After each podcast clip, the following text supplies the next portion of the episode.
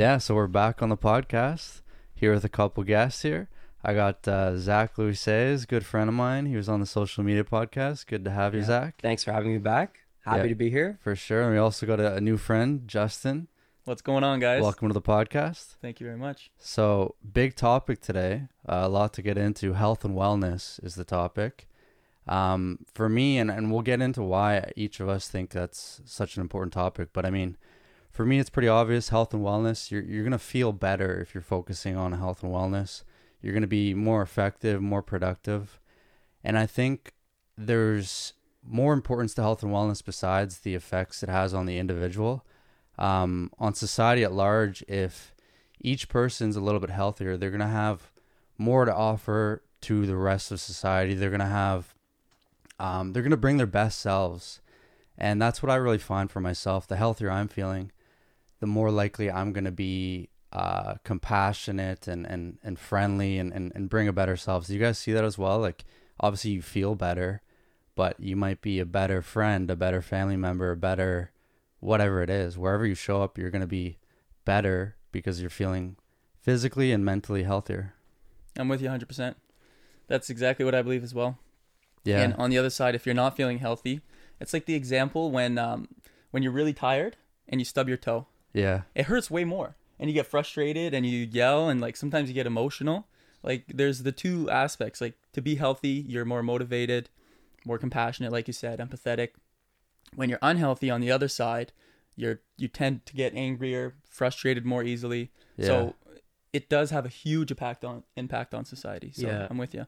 And also, I think part of it too, it's like it's hard to like um fill other people's cups if your glass is empty. Right. So I think like being the best version of yourself, like you're saying, it has a huge impact not only on your life, but also like if you want to help people or help society or be like a productive member of your community, one of the best ways you can do that is to become the best version of yourself.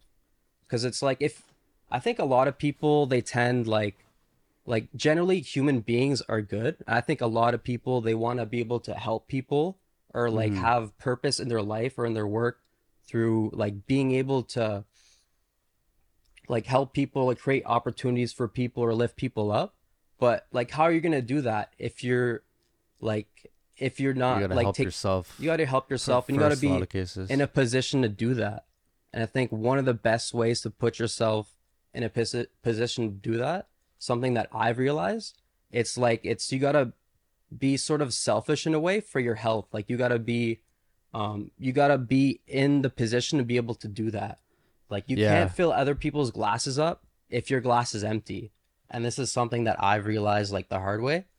yeah. It's that like if like I had this like I like helping people, but I had to be able to I had to do a lot of work on myself first. And like I'm still working on myself, still growing every day, still learning all this.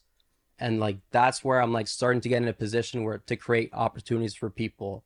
And I think health, it's health and the wellness that brings the health, that's what allows you to get there Mhm. to do these sorts of things, to live a pur- purposeful life, like for the community or for your people, for your family.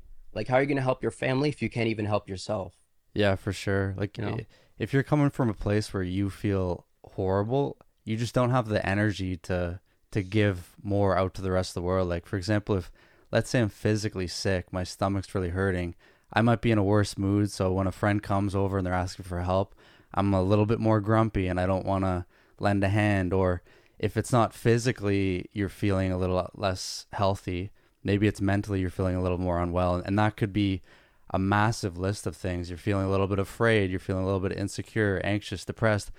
You all those things that are on wellness are gonna drain your energy and, and make you less likely to want to give out to the world. So I think it's massive for yourself. Of course, like you want to feel good uh personally, you want to have more energy, you want to feel healthy, you want to feel you want to feel good. That that part to me is is pretty obvious of like why an individual might want to feel healthy, but I think the domino effect uh, and the potential for improving people's health could really be pretty crazy. Like if if if each individual person got two percent healthier mentally and physically, I think that could create a, a better society. So all in all, I think this is a big important topic, and um, yeah, like I know Justin, you you you've you're pretty passionate about health and wellness, and um, you have a, a, a page that you've just started on, on, on Instagram, and I think a blog as well.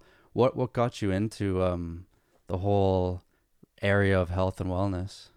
Um, when I was a kid, I um, played a lot of sports, and I started off. I think it was like twelve. I had like lower back pain, so I was out for six months, and it made a big difference in who I was as a kid, not being able to play soccer, basketball, track and field, all that. Yeah, Um, but didn't really think much of it. You know, I was a kid, and um, through university, I was into lifting weights. And then after that, I got into the workforce, and I remember people telling me this is a lie that everyone says that just bugs me. People say like I was in university, so I was working out consistently, eating clean, and then you know whether it's parents or other people in society like, oh, wait till you get a job, you won't be able to keep that those Right, habits yeah. up. Right. And it's like, why do we give that message to people? Like, oh, wait until this, and then it's like, oh, wait until you have kids, then you'll be unhealthy, or like, oh, wait until this, or Right. wait until you have more responsibilities. It's like, why isn't it like, no, like I Yeah. will prioritize my health and wellness, and then I'm gonna do those other things, right? Um, so I've just always been passionate about it, like personal development. I know you're into that as well. hmm Um, yeah. Like you've probably seen when you prioritize your, your health and wellness, even if you are busy at work, you're busy with whatever else, you're probably more effective at those things, right? Because yeah, dude. you'll be mentally sharper if you're taking care of your health, you're you're sleeping well, you're eating well, all that stuff. And maybe even more confident. I found that's a big one with going to the gym. Like you go to the gym, you, you just feel better whether it's like the endorphin boost or whatever's happening biologically. You just show up as a a better, more effective person. So yeah, I 100% agree with what you're saying how it is strange that people will sometimes say, "Oh, I don't have time for that." Like that's they they consider like the health and wellness practices like working out and, and other things a low priority. Like if you have extra extra time, then you'll go do that. But it's not the it's not a main focus, which I think it should be, and, and maybe people just don't realize how how much that'll spread into the rest of what they're doing, like uh, beneficial effects. Are you guys uh, familiar with the compound effect? Yes, yeah, somewhat, So- yeah, for yeah, investing so and stuff. let's say we'll give an example here. Someone makes one little habit change to become healthier or improve their wellness. Let's say every night after dinner they go for a 10 minute walk. Okay, so instead of watching TV after dinner, they go for a 10 minute walk. You do that for a couple months, and then after that, let's say they feel inspired on their walk, so they start listening to a podcast. And then after a while, the walk turns into a 20 minute walk. The pod now they, they start listening to podcasts on how to improve their relationships, how to start a podcast, or how to do something else. Right. Investing, whatever. And then that one little habit of walking 10 minutes, in a couple years, now they can have their side hustle or they can have a much better relationship or they could be listening to podcasts about money and their finances are in place. So it's like it does compound like little little changes. And I think like our society gets so focused in on like you have to go crazy right away and do this big diet or you have to exercise 6 days a week right off the bat. It's like dude, walk 10 minutes a day. Yeah. Right. See what happens after 2-3 months. Do Yeah. you feel better? Are you enjoying it? Yeah. Compound, keep building on that. That's all it has to be. It doesn't have to be this big crazy Yeah. thing. I think that's a great message too, because a lot of people they might maybe they haven't really started a lot of their health and wellness practices, and they look online and there's these people that are doing it all. They're like packing their schedule full of things. They're taking the cold showers, the saunas. They're like all these supplements and all these things. The ice it- baths. It's maybe a bit daunting for them or like overwhelmed, Like, oh, geez, I don't know if I can do all that. But yeah, like you're saying, maybe you, you start small, and maybe that 10 minute walk that you do every day, that while you're on your walk, you you start thinking about other things, and you decide you want to change, uh, eat a better breakfast that day or whatever. It's like, yeah, these Right. things really do lead into, um, everything else, and yeah, it, it's pretty, pretty massive thing. And I think just starting with that 10 minute like uh 10 minute walk, it's a great space to uh great place to start because just that 10 minute walk, say you do that like you go from not walking at all to doing a 10 minute walk every day or every 4 days. Like you do that for say a few months, you'll probably notice like a big change like in your mood. You might lose weight. You might cuz usually when you start exercising, I know for myself, when I started getting more serious into exercising, it's um it sort of forces you or not, I wouldn't say like forces you, but you feel like eating healthier because after you like Mm. exert energy, you feel like for myself, like drinking more water throughout the day, like just to feel like feel right, or eating these healthy foods, like eating fruits, eating vegetables after a workout. Like for me, it's like mo- uh, mostly protein. But for people like first starting out, like say you do, you start with 10 minutes and then you work to 20 minutes a day just walking. Yeah. I think in like a month, two months, three months, people notice like extraordinary changes just from that walking. And then on top of that, like you're talking about, there's the compound effects yeah. of like it. Like that mood could help you um, increase your mood to so you're like listening to podcasts about relationships or like family dynamics and Yeah. like it just leads to it just like that small little step can lead to so many doors opening.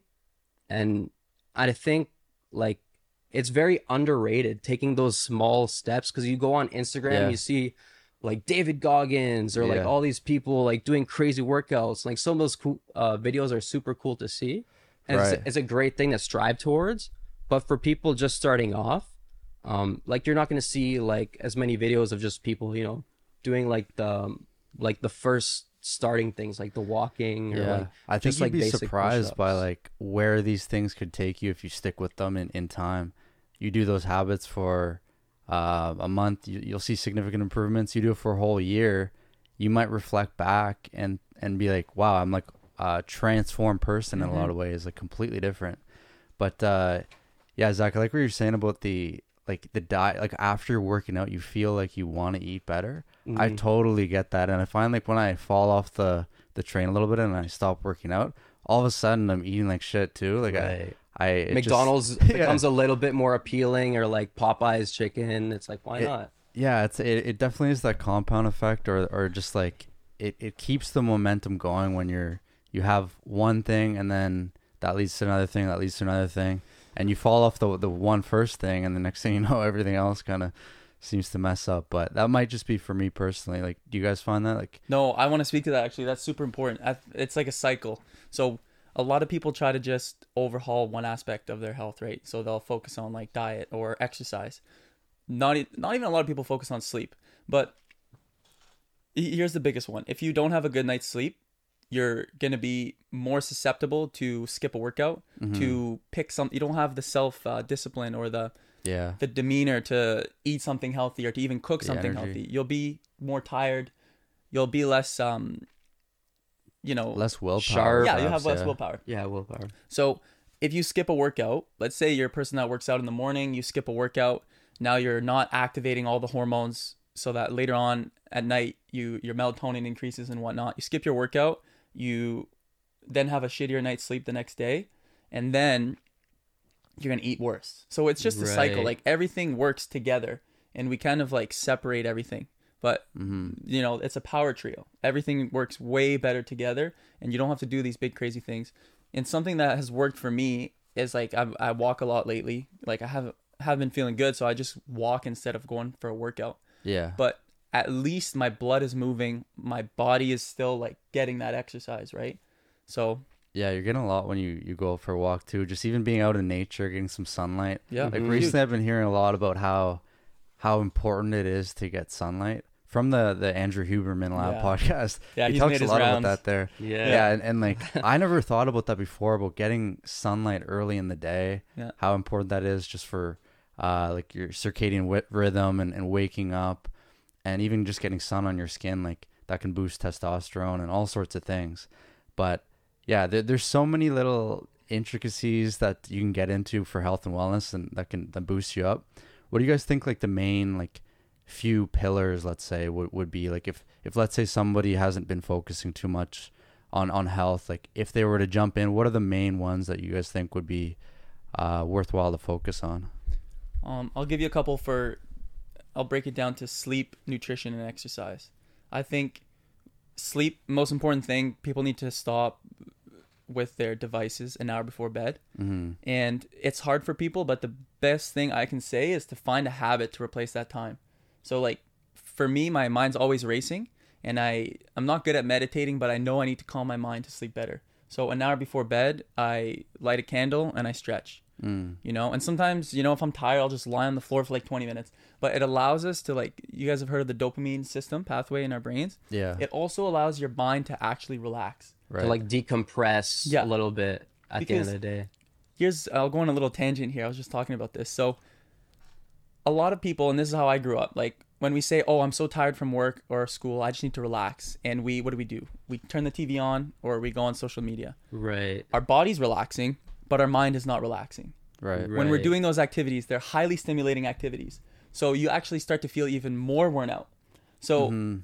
just like taking an hour to stretch now your body's relaxing and your mind is relaxing because it's not getting stimulated we're stimulated all the time and then we go to bed and our mind's racing because we have been stimulating it It's Right. almost as if I feel sometimes it's like addicted to the stimulation. We are, Like it's hard to like to not to like the notifications, the checking the the Yeah. email, like the Netflix, the this, the that. There's always something, and then when there's say you don't have your phone for like an hour, two hours, or it's like a day with like nothing. It's almost like you're like for for me, it's like almost my brain's like Yeah. wh- Where Uh, is it? it's like uncomfortable being bored it feels uncomfortable but it's like almost like we forgot about what that's like Mm-hmm. like as a society just being Yeah. able to feel bored sit with yourself just like being bored is okay because i think like you're great. saying it's one of the best the only ways your brain gets to decompress to relax so you're not like like constantly just getting like in, influx of information Yeah. or like Mm-hmm.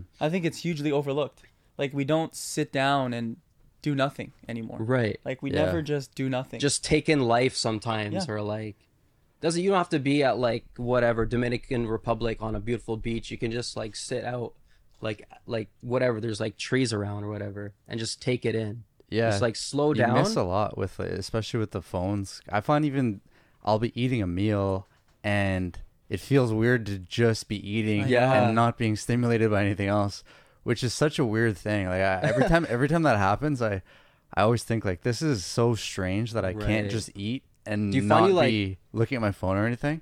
Or like I, I can physically do it, but I, I feel like the urge to be like, oh, like let me just have a little bit more stimulation because I'm so used to it. Right. And you look around and everybody's doing that like yeah people are walking down the street just all looking at their phone. There's yeah. there's just yeah that constant stimulation and i think it is pretty critical to get those periods where you don't have the stimulation because that's probably where you might have the most creative ideas or, or, or maybe some insights into your your your your the way your mind is operating. But if you're just constantly consuming consuming and getting stimulated you might not have those those periods. Like i've heard of a lot of artists saying being bored is good. Like you want to be bored because that's when you're going to start digging deep in your own mind trying to come up with ideas to make yourself uh feel like i don't know stimulated just it, it can't be some external things you got to think. And yeah look around too like you're saying zach like you might i don't know miss all sorts of stuff going on. You'll see people walking down the street with your phone with their phones out. There could be somebody getting like robbed or like some crazy thing happening and you don't see it or some like some animal appears whatever. You, you just you're gonna miss things. Um and then yeah like you're, you're saying too justin for for sleeping that's a, a big thing is letting your mind have those natural cycles of stimulation and and and, and having go it go down especially for sleep because if you don't let it go down then you're gonna have trouble sleeping right Yeah. And uh, so I'm a teacher and I teach grade 7 8 students. mm-hmm. And the biggest thing I see is they don't sleep well. Mm-hmm. So, like, you'll have a kid napping in class or, you know, they're just exhausted. And it's like, how am I? I'm not going to force this student or this kid to try and listen to me. Like, I can tell that they're not in the right headspace. And I Yeah. always ask Right. them, like, what, what do you do before bed? Oh, I don't know. I just like I'm on my phone in bed. I'm like, okay, and I try and like educate them. People don't know these things. They, people know you shouldn't be on your phone before bed, but it's like one thing to tell someone, yeah, just don't go on your phone before bed. It's like, okay, mm-hmm. well, w- what's the solution? What else do I do? Right What am I just gonna gonna tell a 12 year old to sit there yeah for an hour? It is a bit of a recent thing too, because when I was like when I was younger, like younger in high school, I never knew like that would be affecting my sleep. Like those devices or our phones back in the day when they're sort of getting popular. Yeah. I actually didn't know about that. Like But- a lot of these things that we know today. But about- when we started off with the phones, well, when I did anyways, all I had was text. And so like as soon as like I would say goodnight or like, you know, maybe I would get a, a ding here and there, but we didn't have like smartphones, like computers in our hands. right, I'm thinking time. more Yeah. like high school. Yeah. So okay. yeah, like yeah. Yeah, I But it happened pretty quick, like that from the flip phone, the Motorola flip phone To smartphone. to smartphone. Yeah, I, just- I think that's a definitely part of the problem though is that people might not even realize that that is an issue. They're just using their phone at night. They they don't think twice about it. Um, but then another part is that it, it's just difficult to stop. it is. Like if you were to ask people, would you want to be healthier? I'm sure like 100% of people would, say, yeah, absolutely. And then there's the education part of, well, these are the things that'll help you be healthier. You you want to do this so you'll get better sleep, the nutrition, the exercise, all sorts of things. But those things are often really difficult. Um, do you guys find that interesting that it seems like a lot of what is going to make you healthier seems to come at a bit of a, a difficulty or a barrier. Like exercise a lot of time is, is harder or like eating the, the healthier food sometimes feels worse. Going to bed at, at an earlier time like all, all sorts of these things. Like the, it seems like there's a, a barrier. Um, what do you think could like help people maybe motivate them to uh, do these more difficult things because it's going to be uh, improve their health I think there's two things people need to remember. There's the pain of self-discipline and there's the pain of regret. mm-hmm You get to choose it. right we can't avoid pain in our lives. We're gonna feel it at some point. Either you can go through the pain of this grueling workout for an hour, or you can go through the pain of regret in a year, two years, however long it is, when you're like, shit, maybe I should have done those workouts. Right. So you get to choose. There's gonna be pain in life no matter what. You can't avoid it. It's either the pain of discipline or the pain of regret. especially when you're comfortable in your ways and it feels almost like a nuisance like those little changes even for me i'm finding like i'm trying to get into like diet and nutrition a bit but i know it's like i'm gonna have to change my grocery list or like change my shopping habits it almost feels like a nuisance it's like Mhm. you know like i know i gotta do it Mm-hmm. but it's like i know like like if you don't do it if you don't make that change like there's gonna be the reg- the regret Absolutely. like Right. It's like short term versus long term thinking. Like these things maybe in the short term it's would feel better to get like the the more pleasurable thing.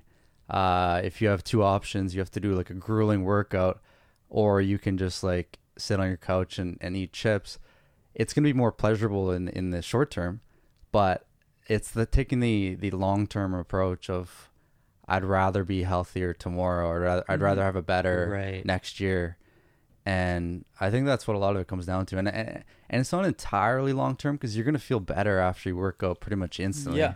that's what I always try to remind myself too. Is I know 100% of the time I will feel better after I finish this workout. Yep. It's basically like a guarantee. You, you always do, but it's it's like you still have to convince yourself every time.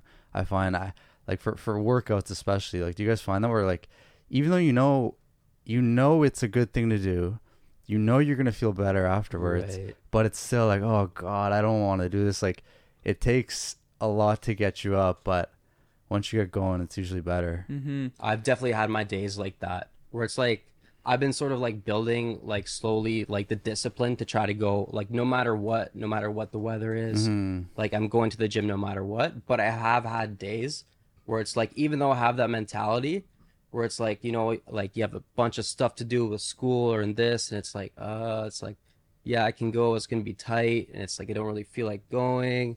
But like when when I like I usually do end up going and I always feel so much better after because I find it always sets my day up so much better when I do like I like to work out in the morning and I find it makes a huge difference for like my overall day my mood's better Mhm. and like a lot of these things but also I really like what you're saying about like you get to choose your pain. It's like the pain of doing it or the pain of regret.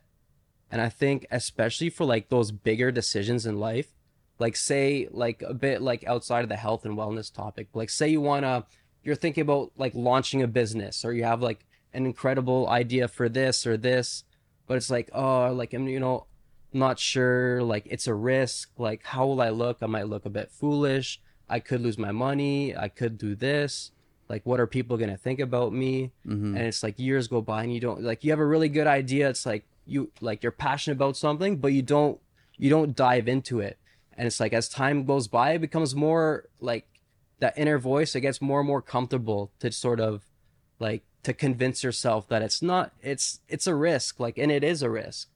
But it's like i think being able to have that men- mindset where you're thinking it's like not about what will happen if i do this but what if i don't do this Mm-hmm. like what if i don't like Yeah. take that risk with that business what if i don't like take that risk to like to talk to that girl what if i don't do this or this or this Mm-hmm. it's like what will your life look like in 10 years 20 years from now if you don't take those regrets that your heart's screaming at you to do it's like what if you don't do that For sure. like yeah. that like people should be like i'm not going to tell how people should be but like i think like for myself like understanding like becoming more fearful of not doing the things that i know i should be doing or, Right.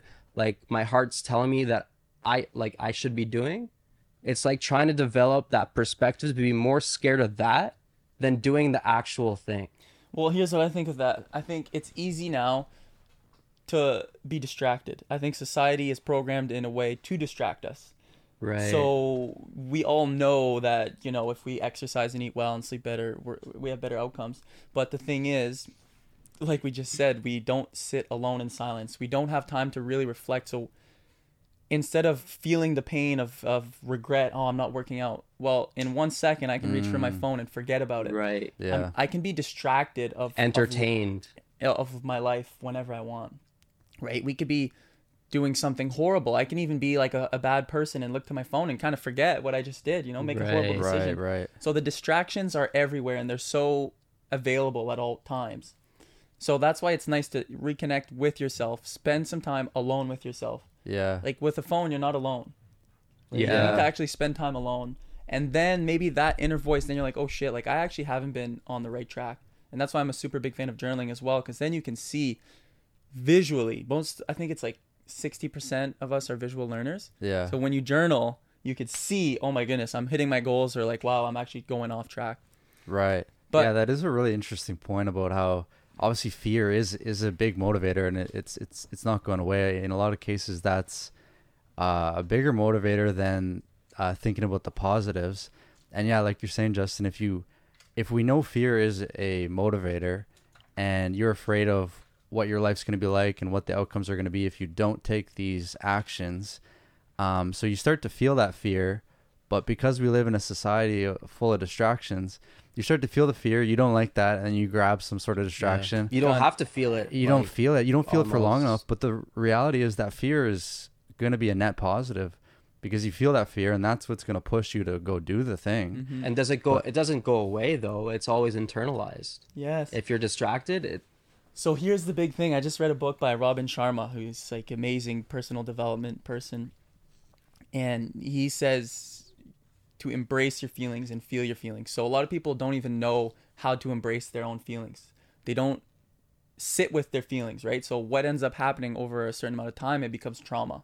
So then you see people that they can't stay in a relationship or they are in a bad relationship and they can't get out of it. They've they haven't like learned to deal with their emotions. They just kind of internalize it and it becomes like trauma. Mm-hmm. Not everyone, but it can become. So feeling your emotions is a huge factor. Right. like fully, like fully feeling them Yeah, like man. to the depth that I- they're there. dude and like ex- yeah, even the bad accepting them. emotions like if you do something bad and you're ashamed like embrace it feel ashamed because i know like for myself sometimes i feel like i forget i learn lessons but i forget them like you know Right. sometimes like oh let's say peanuts I, peanut butter doesn't sit well with me but the amount of times that i've had peanut butter no like forgetting like oh maybe just a little bit will be good and then I, Yeah. the next day i'm like shit like peanut butter never does me any Yeah, good yeah. it's like i have short-term memory but when we attach something to our emotions we remember it way longer so if you make a decision that and you you know you say something you regret and you actually sit in and feel emotion you feel shame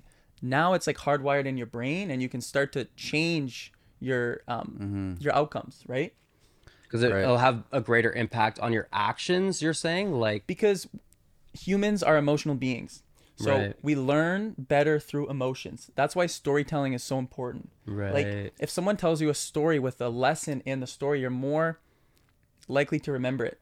We all know exactly what we need to do. We have parents that have told us, do this, do this, do this, act like this, do this. But oftentimes we don't follow it because it's not attached to an emotion.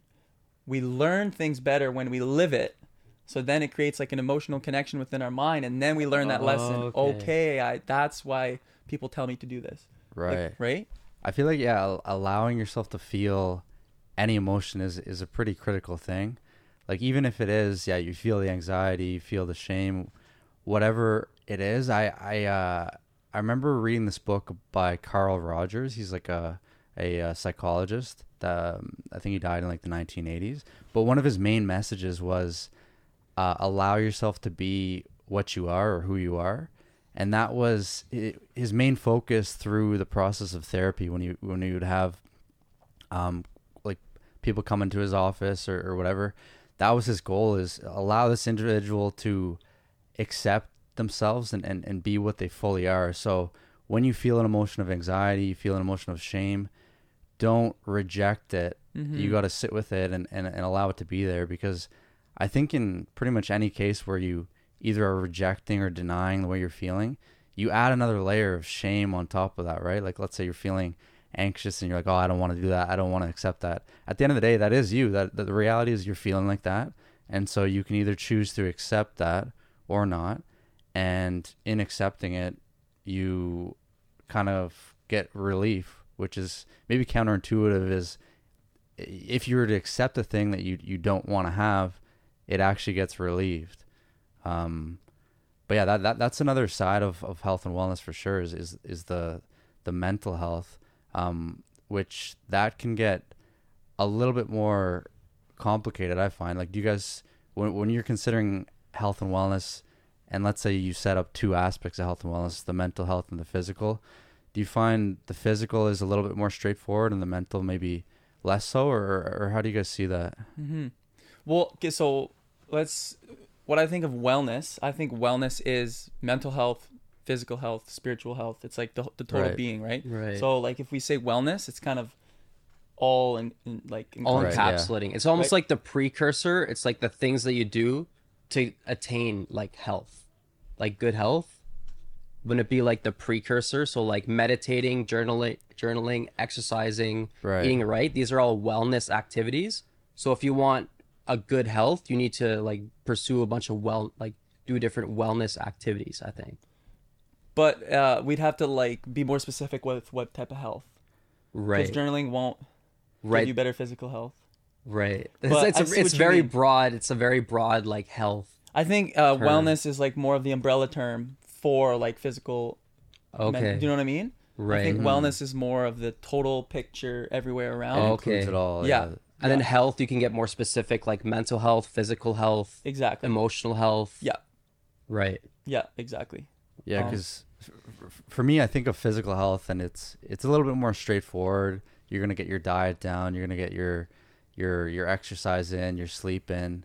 Um, mental health to me, and, and even actually, you brought up spiritual health. That is is even probably more so, a little bit harder to, at least for me to put down on paper. Like, what would you consider to be practices or or let's say goals uh, of spiritual health. If, if somebody was out there wanting to improve their spiritual health, uh, how do you think you'd go about that?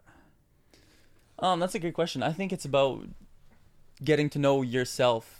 Getting it kind of comes back full circle to what we've been saying about spending time alone. Like your Mhm. spiritual self will be developed by actually spending time with yourself. Right. I just listened to uh, Green Lights by Matthew McConaughey. oh yeah. Very yeah, I have that spiritual guy. too. Yeah, Yeah. he's Yeah. Yeah. awesome. Great book. Like super well spoken, and the the times he's very spiritual, and the times that he's learned the most about himself and his spirituality, he was doing things alone. Whether it was like traveling or, um, you know, just being in the forest alone, doing things on his own. He's he learned about himself.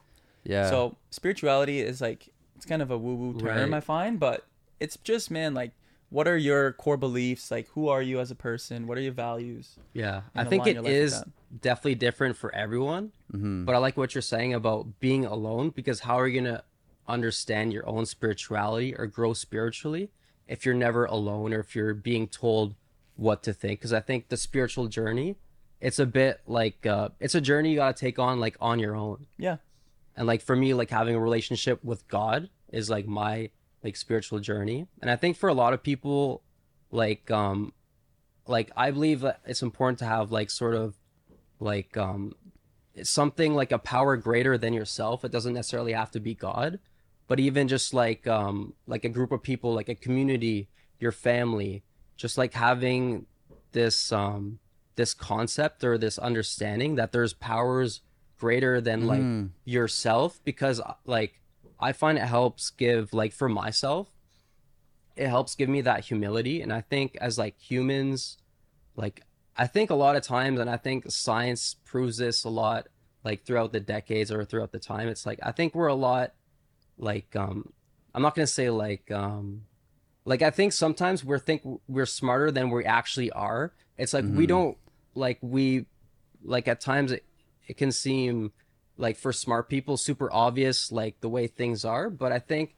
life and the universe and everything it's so complex and that we'll never have all the answers Yeah. and science will never have it figured out and it's like i think sh- like things are just so complicated that like like for for me myself like i'll just share like i'll admit i'll never know like what exactly is going on or what exactly is the right thing but it's just like knowing that like there is something like greater than like myself it's not Right. just like life Yeah. isn't about me like the way i see it just life just is and like i happen to be a part of life for a short period of time yeah. and i just like take advantage of that or appreciate that and try to yeah. like um like make it a better world than when i came into it Right. I feel like embracing and accepting that complexity, it, it feels like a spiritual thing you're doing. And, and, and like you're saying, Justin, it seems harder to put your finger on what exactly uh, spiritual wellness is going to be. But when I feel the most like spiritually well, or, or like I'm, I feel like I'm thinking spiritually. And, and yeah, it sounds like kind of like a woo woo thing. Like, what are, what are you guys talking about exactly? But when I feel the most spiritual is when I'm out in nature and like you see everything going on and, and you really realize how much is out of your control and how complex things are. Mm. And I feel the most spiritual when I, I feel the most humble or like you feel the humility the most. Like let's say you're you're by the ocean and the like there's like six foot waves like crashing down and you realize like wow there's there's powers here that I don't know exactly how everything works and it's extremely strong like I eh, that's when I feel like the most spiritually connected. And I feel like you feel the most spiritually healthy when maybe you let go of the control. Right. You realize like okay things are complicated. I, i'm not to figure it out. I'm not to know. Hmm but i'm to just give up on that and, and accept that while we're here. I, I don't know entirely what's happening. But uh, that's for me when I, I, I think i feel like the most spiritually well I want to try and point my finger on some, on spirituality and being spiritually well, just to try and help people. Mhm. So so far, what the common thing is, you have to be humble. So you have to know that you can't control everything. That you know, you, you're humble. You're ready to learn. You have an open mind. right But I think spirituality is about knowing kind of what you're not knowing, but pursuing what your purpose is in life. Like f- for me, spirit my spiritual journey, let's say, is finding okay, is teaching what I want to do for the rest of my life. Is this how I'm going to serve? Is this how I'm going to help my community and leave the Mhm, world a better mhm. place? What is inside of me? What's talking to me? Like what are my dreams and aspirations? yeah Because if you follow your dreams and aspirations, you're going to give more to the world. And if everyone would do that, we'd live in a much better place, right? Like if everyone Right. worked, w- woke up in the morning and loved what they did, they were spirit spiritually healthy. Because loving, like pursuing your dreams and your passions, it does help your mental health. But what it does is that it's like you're following your spiritual journey. You're doing what you're inside and you're meant to do. It's not your um, neurochemistry that's telling you that. It's You're just following your inside heart. your being. Yeah. and for me i find that heart that's screaming at you like for me the way i see it that's god like talking like talking to you Like, Yeah. that's what i view as god yeah And it's like when your heart is screaming at you to do something i think like that's what like you should be like pursuing like your purpose like your passion and like for me that's just my personal opinion it's like for me it's the like the heart telling you to do things, that's like God, or it's like God working through other people. Like um, when people are like um, like doing good in life, I think like God works through people also, Mm. Yeah, and like that's the way I see it. Because like yeah, we all have these ideas. We all have these things we feel compelled to go do, but where exactly do, do those come from? I guess we could say that is like you're saying God, or I've heard people call it like the muse. Right. Whatever. There's the universe, higher power, like um, there's yeah there's something that makes you drawn towards going to do certain things like i feel compelled to do this podcast and and like whatever other people are feel compelled to do it's coming from somewhere i don't know exactly why i want to do this um there's there's maybe things on paper i could say oh it makes it's it's uh better it makes me a better communicator it makes me this that or the other it's an interesting curiosity but there's other like deep motivations that I think we feel that are hard to explain other than it's just like some spiritual thing that, that's pushing you. Yeah. So we started off being like, I don't really know what spirituality is, and through our conversation, we've kind of figured out spirituality comes from like knowing what you're meant to do or trying to figure it out and pursuing it. I think that will give you good spiritual health. right. and Right. everyone likes different things. That's why I have a hard time when people tell young people in schools like, "Oh, you need to go to university and do this program," or like, "Man, there's a kid in my grade eight class who's studying for um, like the LSATs." Like, dude, you don't even know what you want to do in life Yeah. yet. But this is this is someone else telling you that that's what it is. But maybe in his heart, that person just wants to be a musician, or you know, like Mhm. that's Right. why that spiritual journey for that child will be much more difficult because there's societal pressures telling him what he should be thinking and then he has to battle with everything. I find it so hard for like younger people, and I went through this also myself. Like all that pressure of like you need to do this, go to college, you need to go to university, you need to do this to get a job, and it's like all that pressure, especially at that young age from junior high school up until high school, and then you know it's like you only have one two years to figure out. Like people are asking you, like family members and this, like, oh, what do you want to do? What are you gonna do? And it's so hard. I think it's almost like I'm not gonna say impossible, but it's like almost impossible to know at that age, like what your purpose is or like what you truly want to do. Mm-hmm. Some people do know it, and they're like, "Oh, I want to be a firefighter." They know from four years old they want to be a firefighter, and they become a firefighter, and it's Yeah. they're Right. happy. I- but it's like some people, it's much more difficult to discover that purpose. I'm really going to lean in on one thing, man. I think it's super important. You finish high school or you're in grade 11, 12. How much time have you spent alone finding yourself? Probably not much, right? You're always surrounded by friends, you're doing sports, you're doing all these things, you're surrounded by family. So you get to grade 11, grade 12. How much thinking for yourself have you done? Probably not mm-hmm. much. You're probably every time you make a decision, mom, dad, what should I do? What should I do? People are telling you, how much time have you spent alone?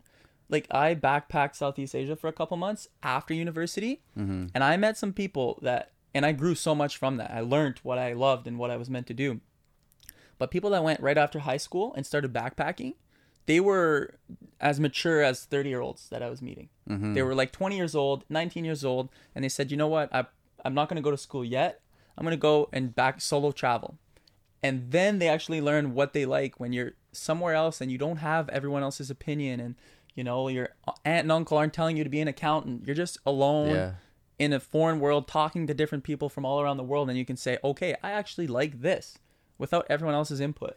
Yeah, you're way So- more likely to, to tap into that, that deep voice, like we're saying. Like Yeah, man. is. It, it it's a deep voice and it's very quiet. But if you have a lot of people in your ear, like you're saying, Zach, in, in in high school, you have maybe your parents and whoever else saying like, do this, do this, do this, and then also living in a, a very distracted society, uh, it's unlikely you're gonna hear that deep, quiet voice unless you're off on your own and you're, you you take that time to really think how do I actually feel? How do I actually, what actually motivates me? Where do I want to go? And yeah, you, you might never hear that voice if you're just constantly um, externally stimulated. Mm-hmm. It's almost as if you never fully grow into yourself as a person, like up until then, unless you do have that period of time where you're able to to be alone and figure out what you want to do on your own without the distractions, without the recommendations, and without the societal pressures telling you what you should be doing and what you need to be doing. And I think like also like going into this education subject, I think it's a good topic because I think um like things are shifting so quickly in like the university or the college industries and i think for a lot of kids like coming up i don't think they see the same value as it was like a university degree or college degree or like getting those pieces of paper as it was like 10 20 years ago Mm-hmm. i think the shift is already happening where people like investing all that money into getting a degree and i think 30% of people that get universities degrees don't even work in the field that they were studying it. and how many percentage of people that were that got university degrees and can't even find a job once like they first get out or how many people that go to like one to two year technical schools and make like double what the people that studying like stu- studying for four years for around like at the same amount of like the same subject so i think this entire like the education industry i think it's there's a big shift shift happening and i think a lot of like the younger people and i'm noticing it like like right today i think it's going to be very different for them Yeah. and I yeah. think I think it's good in a way because I think like the university sort of like it's a at the end of the day it's a business and I think it's indebting a lot of people and it's not giving the same value as it was. Obviously for like engineering, doctor, lawyer, it's great, Mhm. but I think I don't know, I think a lot of people are, are starting to rethink the value Yeah. of these things. So What do you guys think about if you had a class and maybe Justin, you're closer to the source here because you you teach grade seven and eight, right? But like a class that's like focused on more like personal development and like personal psychology, like thinking about what do you even want to go do because it is so difficult to know. And then the education system is really flawed, where you end up uh, going down a path. You think this four-year degree is going to promise you this, that, and the other. You're going to make all sorts of money mm, but you don't really know what you're doing. Um, but yeah, what do you, I feel like it could be decent to have maybe a class that's almost just purely you have like you have your English, you have your math, then you have one class that's just like a Uh, guide like a, to guide you through that transition process or like to discover a pers- purposeful life or This like is- yeah, exactly exactly where I am going. Uh, this year I'm, I want to start a personal development club, okay, nice. first of its kind, yeah, and in the it's the first of its kind that I've heard of, and I think it's time because what I keep telling my students is you are by far the smartest generation so far. You have smartphones. Never has a 12 year old been able to educate an adult on uh, how a TV works or how to like they have these Right. very specific um, skills now and very specific knowledge bases. So they're very intelligent. Most of my students already go to the gym. They already talk about mental health. They're 12, 13 years old. They all they do all these things. So maybe in the past when we were growing up, personal development club, mm, probably not a lot of people would go. Like we're we don't have a smartphone in our hands. We're not struggling like the kids are now. The kids are struggling because they're getting flooded with information, but yet they're starving for wisdom mm-hmm. right? There's so much information, but who do you believe? So to have an adult in front of them and someone that's like, I'm not going to tell you what to do or what to believe. I'm just going to show you what helped me. How can you think about these things? So like, I, I want to start a personal development club right, and it's it makes me a little nervous because a lot of the things that we're talking about here is like the education system is flawed in certain ways. I'm in it, and I'm also going to educate the kids as to why through this club, hopefully to, to show them like, okay, this is Yeah. not your only avenue, and this you kind of need to do these things if you want to really figure out what you're meant to do. So- right. What would like, uh, so when you start the club, what kind of activities would you would you have them do? Like journaling or like uh, I don't know what, yeah, what would be the basics? You think? So let's say every Monday it's like an hour session. Half an hour I'm gonna show or kind of teach a, a, subject. So let's say the first one is decision making. Mm-hmm. Why is decision making so important? Mhm. Well, if you want to be successful in society, you have to make decisions. If you Mhm. can't make a decision, the company will hire someone else to make the decisions for you. Right. So being a decision maker is something as a kid like I didn't know, and I've Right. I've just learned recently like I wasn't a good decision maker because I was so analytical and I mm. asked everyone's opinion before making a decision. Like Right, before choosing yeah. my career, I didn't go within. I went okay. Let me ask like hundreds of people what I should do. and you get Yeah. analysis paralysis almost. Yeah. So instead, it's like, okay, even like one week on decision making and the power of decision making. And then you have them write down something. Journaling is great. Um, that kind of after every session would be e- uh, a task that they would have to do to consolidate their learning, right? Because we Yeah. don't just learn from passive passively. We learn when we're actively engaged. Right. Right. So journaling, even asking people questions. Okay, if you're considering this, go ask people. See, Yeah. like ask people, what are three things that make you happy? What are what are three things that you uh, regret the most? What are three things you would recommend to yourself 20 years ago? These are things that really create better conversation and we learn through conversation. As Yeah. we all know, we're doing a podcast. Yeah. So I think like these kids are ready. They're ready at a way younger age. We can't compare them to who we were at 12, 13 years old. Right. They would benefit. I really believe they would benefit greatly from starting those conversations at a younger age so that they can have the tools and the knowledge. Like personal development can be a class on its own. It, everyone should learn about personal development, right? That's Yeah. what I believe. Like, so why not start showing them, wow, there's a world here? And even if one kid takes the program for the whole year and all that kid gets is like, oh, um, Mr. Bourgeois showed me um, Ed Mylett or this one podcast on personal development. And they listen to that once a month for the next five years. Compound effect. Now maybe they actually understand personal development. They didn't listen to a word I said, which is fine. Right. But I put them in touch with someone that they really relate to in the personal development field that they may have never found in this world with constant distractions. Right. For sure, yeah. Yeah. And and yeah, the kids these days and I mean everybody is overwhelmed with the amount of content. There's there's so many channels and, and like you're saying, the information's there, there's plenty of information, but the wisdom maybe is harder to find because you got to filter through and and for for adults it's difficult to know like what's the the right content to be consuming and for kids it's it could be even more difficult of knowing is this person right? There might be some people giving you advice online but it, it's really hard to know.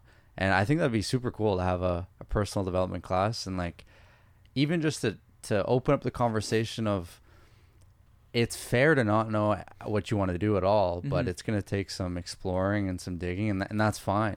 Like there maybe because you're doing that class these kids will feel less pressured or, or less ashamed when it comes to picking what they want to do in life and they don't know what they want to do. Yeah. because i think that was a big thing. A, lot of people be like fuck I, what's wrong with me? I don't know what i want to do. But if you have a class like that and and and you yeah you open the conversation and people start talking well you maybe try this maybe try that and and yeah like we had happen right here. We started talking about spirituality and like within 10 15 minutes we were able to pin, like put our finger on it a little bit better of like Yeah. what what that is exactly. So that'd be cool yeah you you have like journaling going on in in that class maybe and then just open discussions and Exactly. Yeah. Through the discussions, you just kind of open up the topic, give them something to think about, just like what we've done, Mhm. and they can relate because they're all the same age and they're all going through the same things, and I- now they have better quality conversations. Right. I think it's great too because I found like for myself some of the best lessons that I've learned in life it's been through like life experience. It hasn't been Mhm. lessons that I've learned through education or in books or in discovering these sorts of things. It's through like making mistakes and um like developing purpose and like understanding life. So that's why I think like having a personal development class I think could benefit like I could it could benefit people so much because like having that foundation of knowing like how do you discover your purpose Mhm. like how like me as a kid i would never know how to do that or it's like how do you deal with like the financial system today to like to to get mm. ahead? Or it's like how do you like how do you grow or how do you develop a mindset where it's like yeah bad things can happen. You can like you, you can lose your job or you can fail the test. You can do all these things but it, it's not a big deal because you understand that or you have the tools to have the mindset where it's not a big deal. You, instead of having sure, like yeah. a fixed mindset where you're chasing after the good grades or you need to get the good job you need to get the this. It's like having that growth mindset.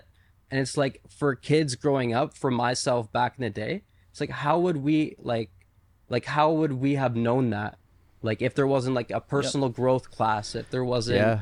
It's like these are things that i wish that i would have had. Same. and especially like that transition from high school to university it's i think that transition is a bit underrated how big of a transition it is because it's not just like you're going from school to university, but you're I think you're also transitioning like you're becoming a legit adult. You're going from like a bit like um you know, young adult to adult.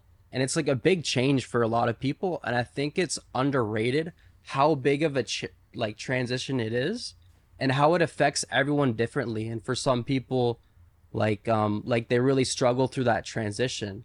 But it's like having those tools, I think having like um a personal development class or having like for you, you have the experience, you know what to do, you know the mindset, you have the purpose, and like you've gone through that, so you have the experience, you know like what mistakes were made, or you know people that have made mistakes, Right. and like you're doing the learning. So being able to siphon off that knowledge, that wisdom to like the kids at your school, I think it could have like that's a, that's a more valuable education than you're probably getting in a lot of these classes. Like especially if you're studying biology, you're not even going into biology. Mm-hmm. And a lot of so I just want to make sure everyone's on the same page here because a lot of parents might say, "Well, hey, that's what I do." Like as a parent, that's what I do. I teach my kids these things.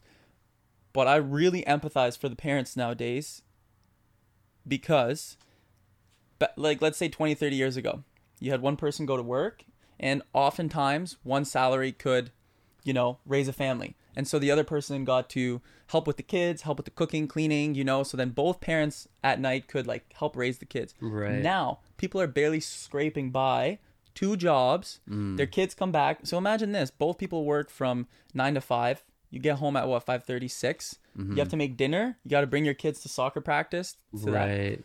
do you really have time to like and the energy and it's not just the kids that are distracted on their phones it's everyone it's society Yeah. as a whole people are burnt out Mm-hmm. so maybe when we grew up we had more of these like opportunities and these talks where we're just sitting Yeah. there like with our friends bored and like cool let's talk about this but there's none of that happening anymore even between parents and kids kids and kids it's it's hard it's hard for people man like our economy our society is just pushing us to always be busy and working Time is very scarce nowadays.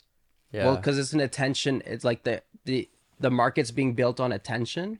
So I think, like you're saying, it's having the time to be bored, to have those moments where you could have those dis- productive discussions.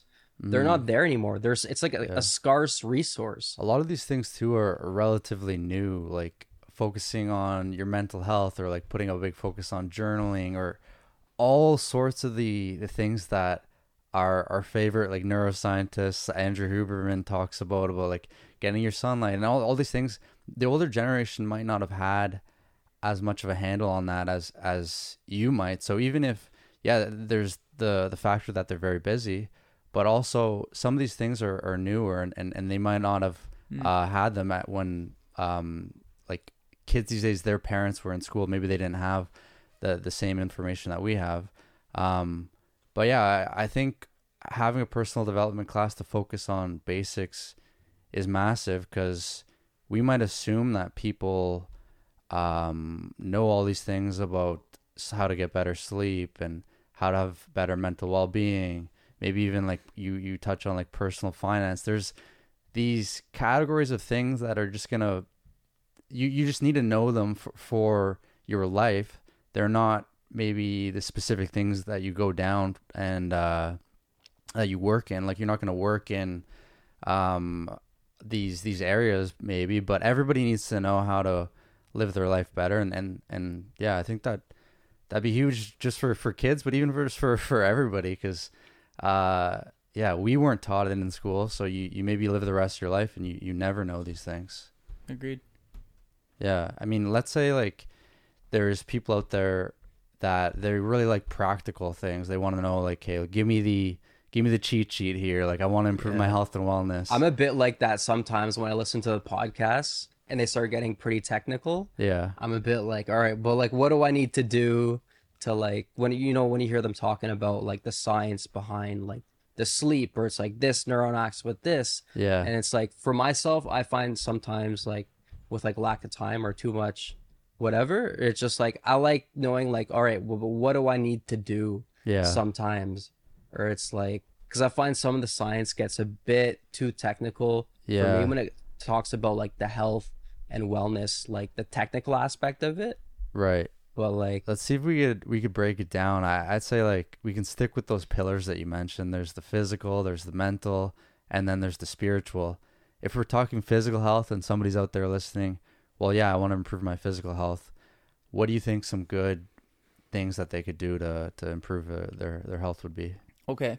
So instead of giving them like a, a broad answer here, I w- we're all individuals and we all have very different lifestyles. So I'm just Yeah. going to name off. So the first thing to do, let's attack nutrition. So a lot of people tend to go towards like, oh, if I want to be healthier, I have to start adding things. I have to take these supplements and doing things. right. Most of the value from nutrition actually comes from taking things away. Mm. Taking the bad stuff away is much more valuable than adding extra little good things. That's like the next step. I think health is in like levels, right? So like yeah, you could eat junk food all day and take a bunch of vitamins. Are you really healthier than someone that just doesn't eat the junk food? hmm No. So step 1, okay? Step 1 would be in, in terms of nutrition, make a list of foods that you know aren't healthy, but you eat them anyways. And then choose one that you're like, "Ah, I eat this, but like it's not my favorite. Maybe you really love cheesecake, and every Friday you have cheesecake, but then you have Oreos on Sunday. But you just eat the Oreos. You love the cheesecake, but the Oreos you can do without. Okay, choose that. That is no longer a thing now. So you've eliminated one thing. Just like we said with uh, exercise, it's small steps. So, and then and then after a couple months, you're like, okay, maybe I'll choose something else and stop doing that. So here, there's levels. So if you cook with um, uh, seed oils, like highly um, Canola oil, canola vegetable oil, oil. yeah, take that out. I didn't know about that Olive until oil? recently. olive oil is like I've read a lot of books on health and a lot of them don't agree with each other. Yeah. Like the science is so new all the time and it depends what you're specifically focusing on, whether it's gut health, losing weight, living longer. Everyone's going to give you different advice. Right. But olive oil, all in all, everyone agrees, extremely healthy. hmm Okay. So, So, I it's not drink- it's not even unhealthy olive oil. No, no, no. It's Okay. the, olive oil is one of the few things that can cross the blood-brain barrier. So it actually goes in your mind and it helps your brain. Okay. So olive oil, very very healthy. Um, two to three tablespoons a day. So I drink like a not drink, but like I put olive oil on everything Yeah, now, and I Just love it. put in Just your water. the olive Yeah, oil you You got like a water bottle with like a bit of Yeah. olive oil on top.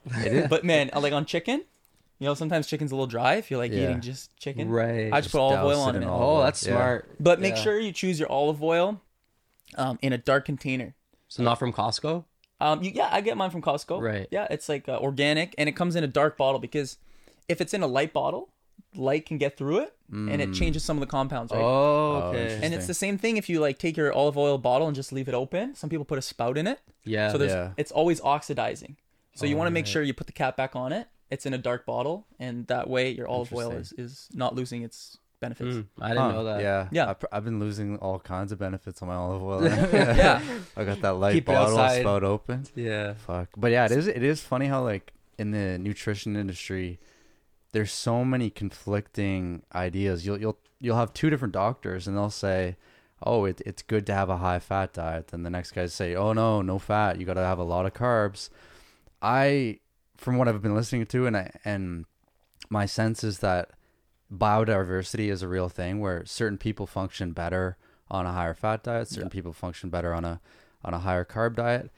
If I was to give like any practical advice for improving your your, your nutrition, it would just be cut out processed sugar as much as you can cuz to me that's the one thing that there's really no benefit at all to having it like there's like uh, salty foods for example some people might look down on them but uh, you need salt at the end of the day. Like you're gonna have some serious issues if you go with no salt for for a few days.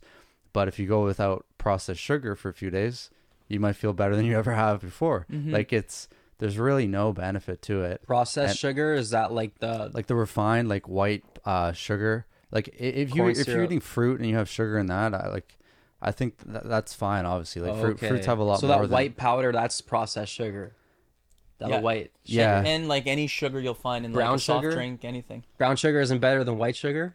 No, I don't That's- think so it's- Maybe- maybe a it looks tou- it's marketed better though. same garbage. yeah A better marketing team behind it. yeah exactly they have a better better PR team on the brown sugar. yeah, sugar better PR. But it's crazy how literally it's sugar. It's like the worst thing you can put in your body, and we're like, oh, but it's brown sugar. It's not that bad. It's yeah, like, dude, it's natural. Yeah. They didn't Yeah. say natural. It's like, that cane they'll say that. It's like if you're talking about a hard drug, like oh, but this drug's a little bit better though. than right. that one. But it's pure, it's like yeah. Yeah. That's come on, dude. Like they're both bad for you, obviously. but Right. Yeah. We're sold these different Right. lies. It's still the Yeah, same chemical composition. Or like even honey, like that's basically the same thing. But people be like, "Oh, honey's good shit." I mean, I, maybe it has like, Well, for know, a sore weird thing- throat.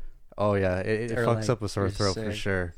yeah, honey's honey's good, maybe good for that. Yeah. At least like that's the like old like wives' tale or whatever, right? Like ginger ale and honey or like Oh, good when yeah, that's sick. what but it's like ginger ale is just full of You're sugar. right. Yeah, ginger ale's There's not no ginger in it. I don't No. think. No. it's all So- like But here's the thing, even with honey, depending who you talk to, some people are going to say honey's super healthy for you. But it depends what they're researching. What are they looking into? If you're looking at the effects on your blood sugar levels, honey is not good. It does the same thing to your um, insulin um, response that sugar would in terms of insulin alone, right? okay. So if you look at from that aspect, it's not healthy, but it does have um, antioxidants and other things. So people are having a hard time to figure out what's true because I can point out anything, any food, and say, "Oh, this has vitamin E, vitamin A, so it's healthy." But okay, just because it has a couple vitamins or nu- like nutritional value doesn't mean it's healthy, right? And it doesn't. It, it depends what you want to look into. There's gut health. So some foods are horrible for gut health, but uh, people say they're healthy for other things. There's um, longevity.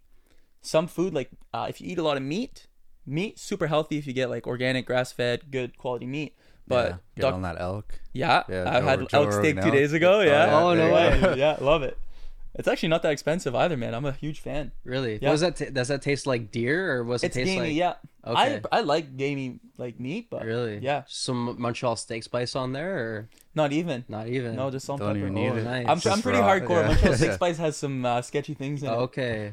I still have it sometimes, Yeah. but it's not just pure That- spices. Right. is something The I find interesting about how you could get elk and it's like a grass fed elk and the nutrients in that elk steak is going to be so much more than that random cow steak that you're buying at, at Food Basics.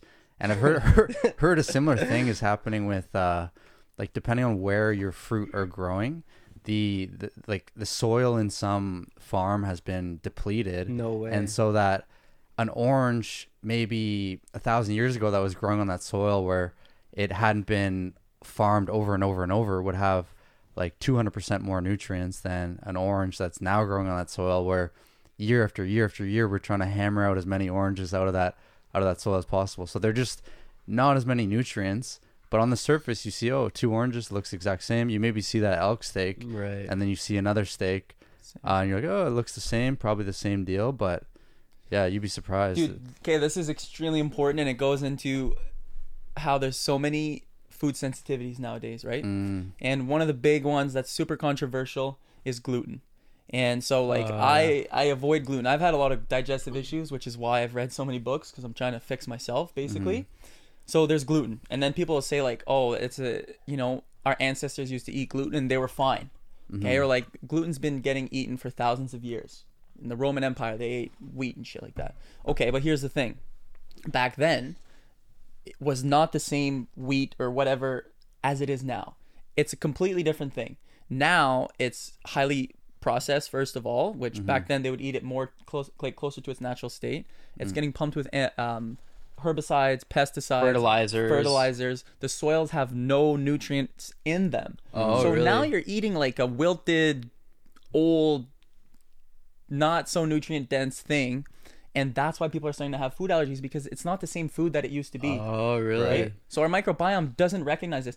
Uh, people need to like remember that our bodies and our cells and our genetics are thousands of years old, right? So like our diet in the past 10, 15 years has changed so rapidly and there's so many people with digestive issues now, me being one of them, because we're giving our body these new foods that it has never seen before. We we we haven't evolved to eat what we're eating now. With like the preservatives or like the antibiotic Yeah. fed like meats. our body is not like made to digest that stuff. and yet. some of those fruits, you see the size of them, like the oranges, they're like Holy shit, huge yeah. and they're all the same. They're perfect, like perfectly made. yeah And it's you wonder, like, what do they need to put into it to make them all look perfect? Some some of the foods these days was like if you were to give people two thousand years ago them they they'd, look at them like it's like a an alien thing. Like if you were to hand somebody a Twinkie back in like like year two hundred, they'd be like, "What the fuck is like this? a- is food?" Jurassic Park Yeah. orange or something like that. it's just processed to such a crazy degree that it it's completely transformed. It's not really food anymore. It's just some some weird thing that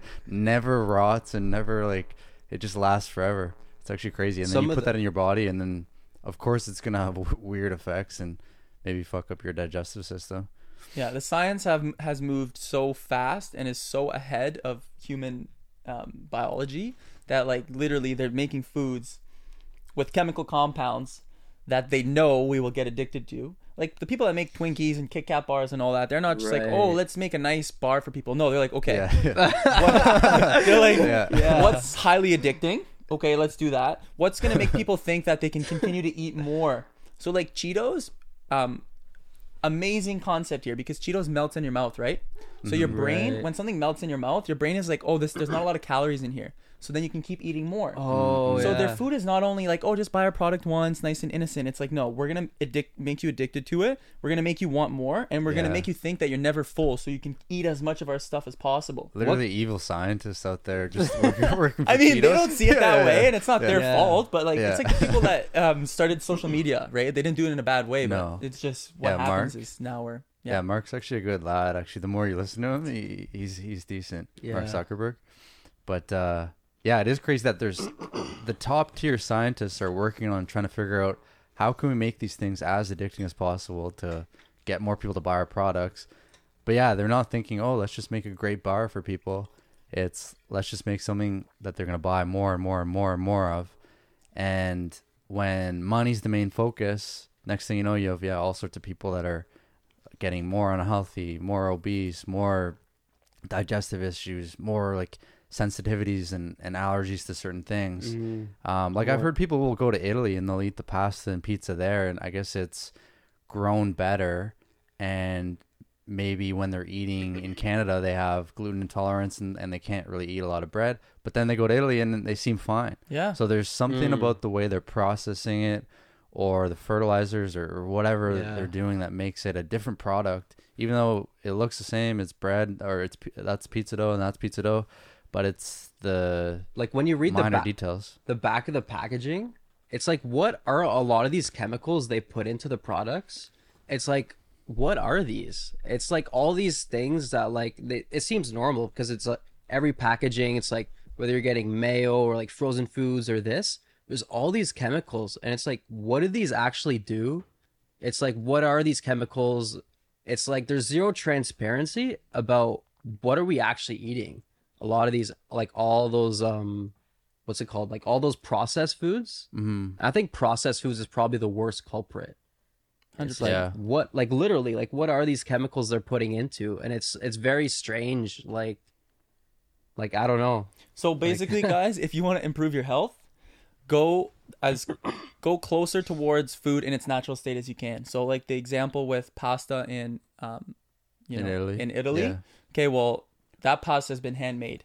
Our pasta here that we get has been heated, it's been added with a bunch of things.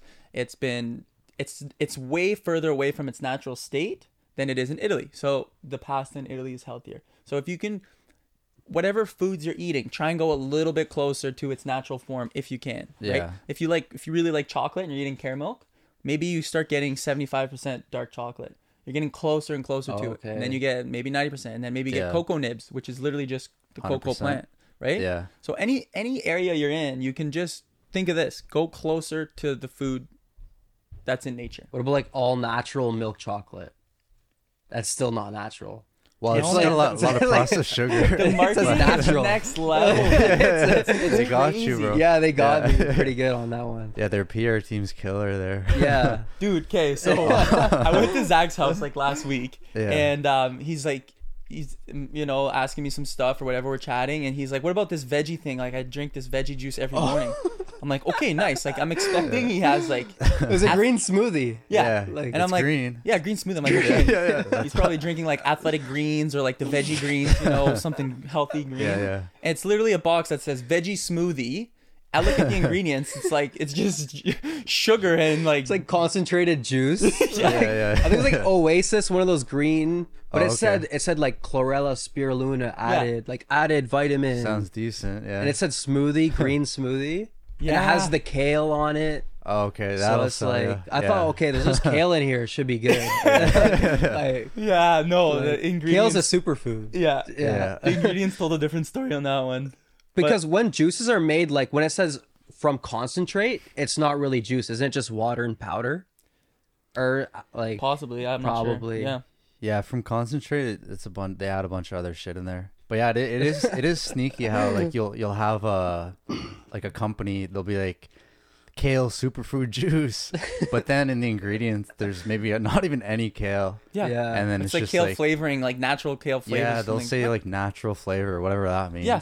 Because remember, I asked him, like, I grabbed the bottle and I went to like show it, like, so, like, do you think this is healthy? As soon as he saw it, he's like, no, like, as soon as I saw the bottle, it's like a even- typical, Yeah, just like yeah. sugary juice. I'm Yeah. like, no, dude. I'm like, you didn't even read the ingredients. and you got to read it, even worse. Like, Yeah. you knew right away, probably because it said Oasis or something like that. Or, yeah. Mm, If you're getting like a juice, like you'd want to get something that's like freshly pressed. Like you would tell by the bottle that like the people care about the product, or it's like a, a local thing, or Right, it's you apple know- cider?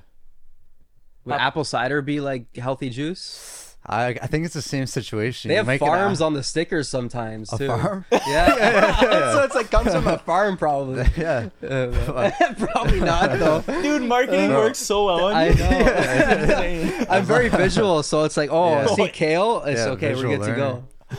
They Yeah. can put kale, picture a kale on a chocolate bar, I'd be like, okay, this oh, is good. As long as there's a farm there, you'll Yeah, yeah, get yeah. right up. yeah, mom and pop shop or whatever.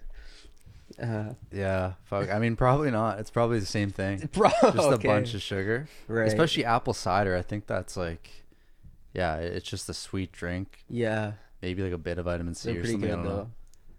But yeah, I mean, for that, for sure, that's like physical health, nutrition. Okay, that, we've kind of established that. Avoid the processed stuff. Try to get the the whole foods. Maybe don't eat a lot of sugar. Um, what else physically? Like, I guess we can dive into exercise. What would you guys say? Like, like some quick practical tips for people if they want to improve their their physical health in terms of exercise.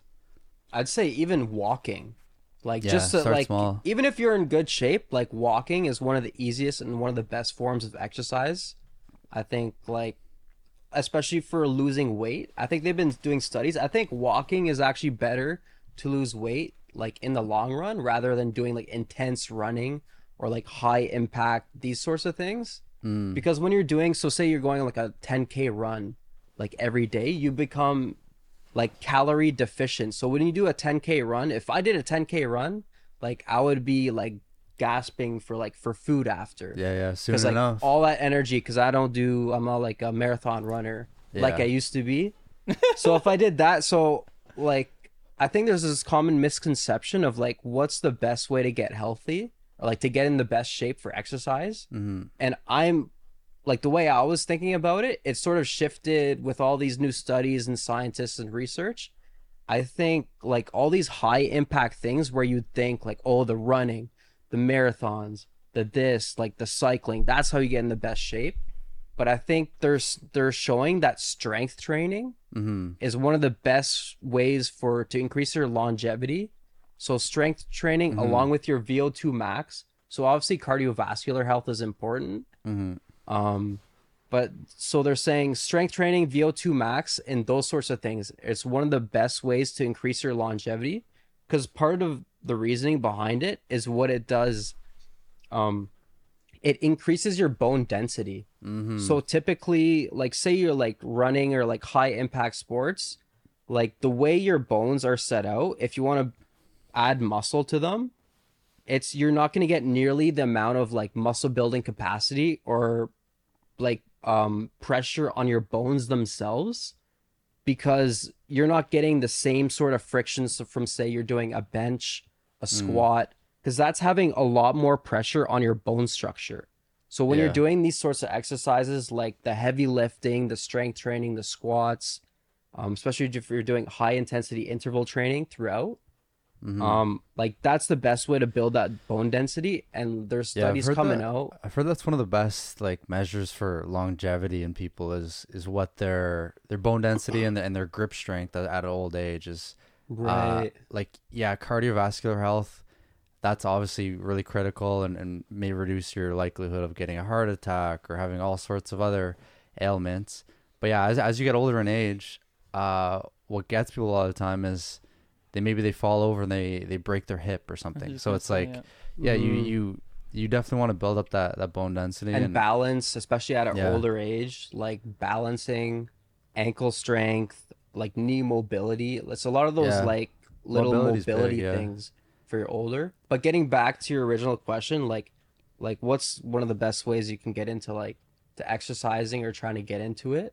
just start basically like just start but i think like um what's a bit underrated it's like not just like going to the gym but if there's something that you enjoy doing like uh playing frisbee like joining sports or like doing these sorts of things like activities where your body's moving yeah and you're yeah. having fun Yeah. and you're getting around with people a community or it's like a community organized thing Mhm. it's like just get your body moving it doesn't have to be like the whatever dead squats or like this thing or like turkish get-ups and all these things like just get your body moving and it's Yeah. like just getting your body moving like walking these Yeah. being out in nature in the sun I- 10 20 minutes a day will make a huge impact over the long term Yeah, there's so many so many options really. I think at the end of the day, uh, it's just just do some sort of exercise, and each person's gonna have their preference of, of what they like to do. Like for me personally, these days I I really like running, and I find running is really beneficial for the uh, getting away from distractions for a little bit of uh, a period of time as well. A lot of time when I run, I don't even use music, and some people will be like, "That's Nice. crazy! Like, what's, what's Right. what's wrong with you?" but uh, I I do that because it's a period of time where, and it's a rare period of time where I have no stimulus. I don't have any music. Like whenever I'm driving, I usually have music. I'm listening to a podcast, and then whenever I'm home, I'm often watching things.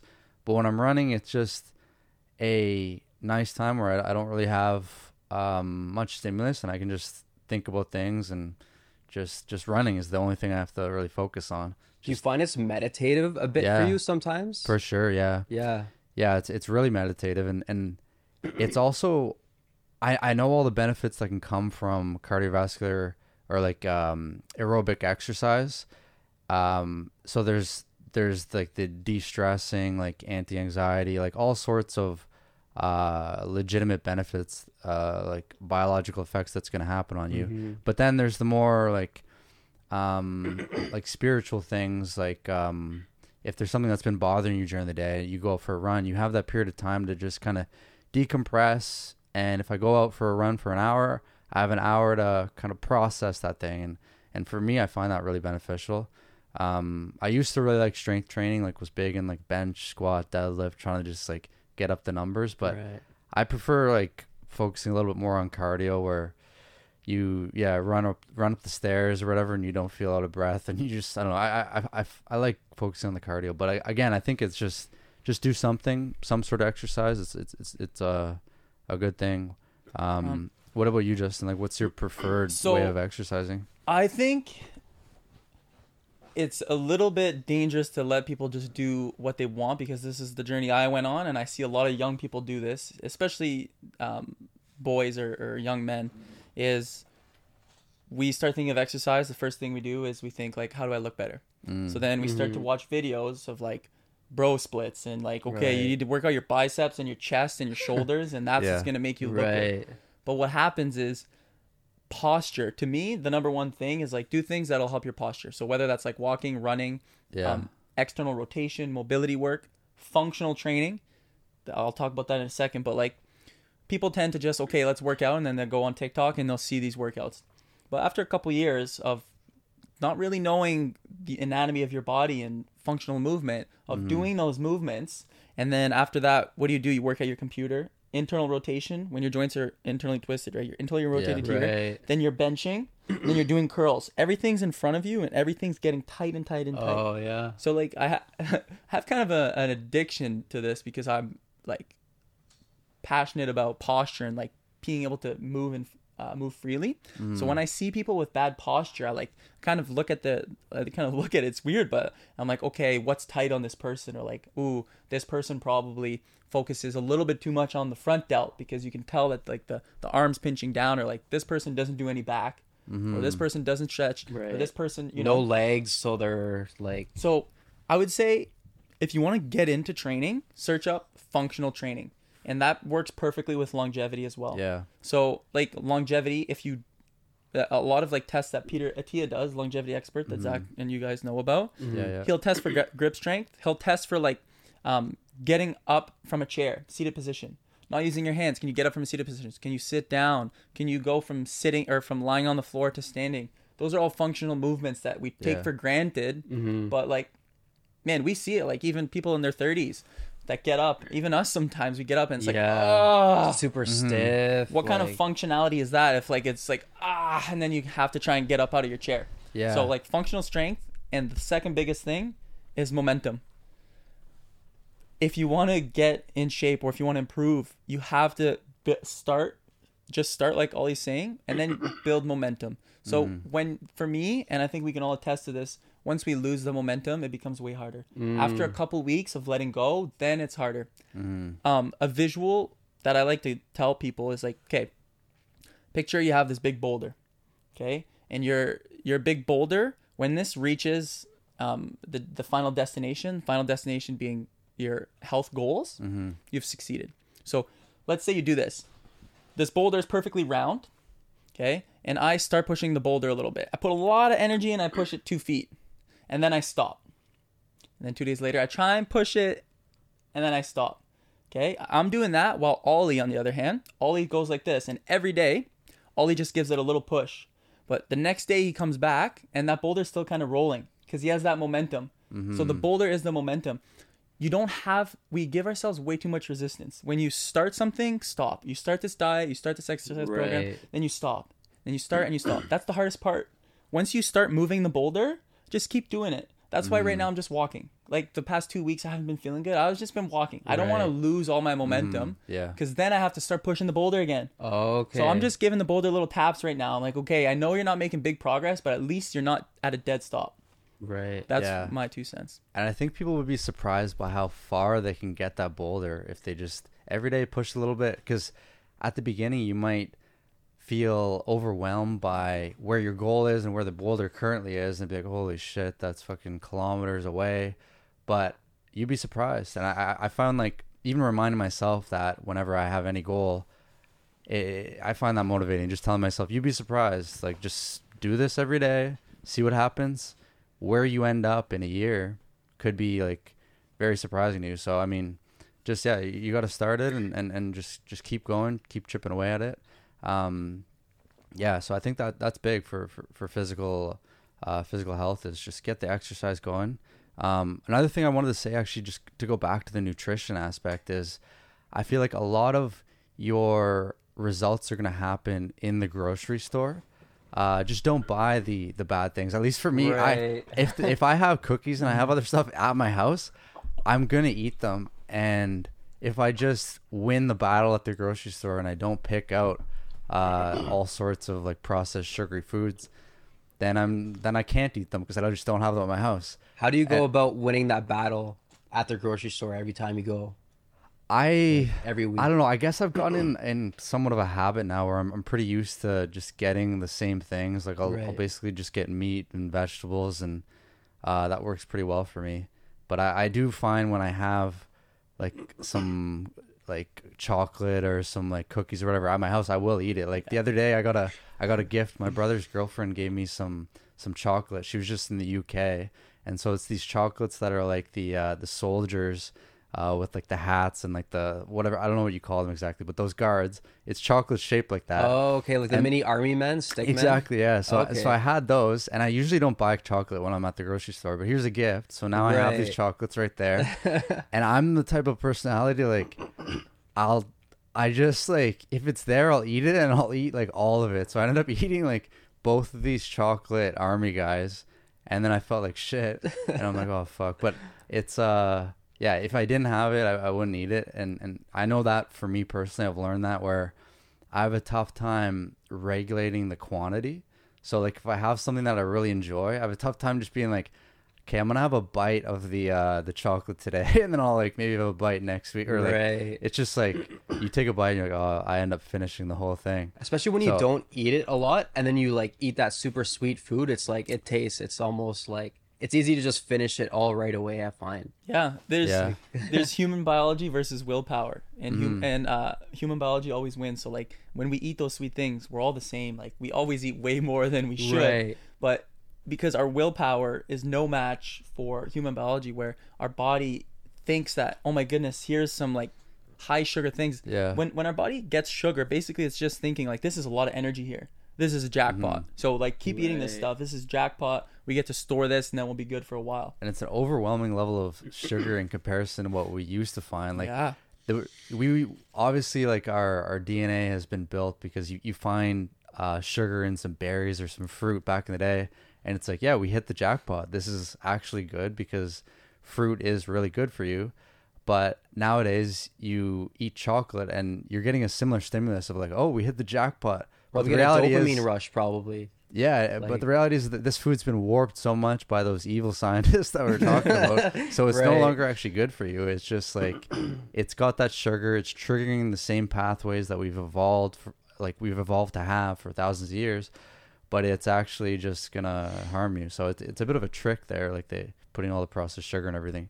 I Like, went um grocery shopping after the gym the other day. And I find like after the gym, if I go shopping, I'm like su- I was like super hungry, so I haven't I hadn't eaten any anything.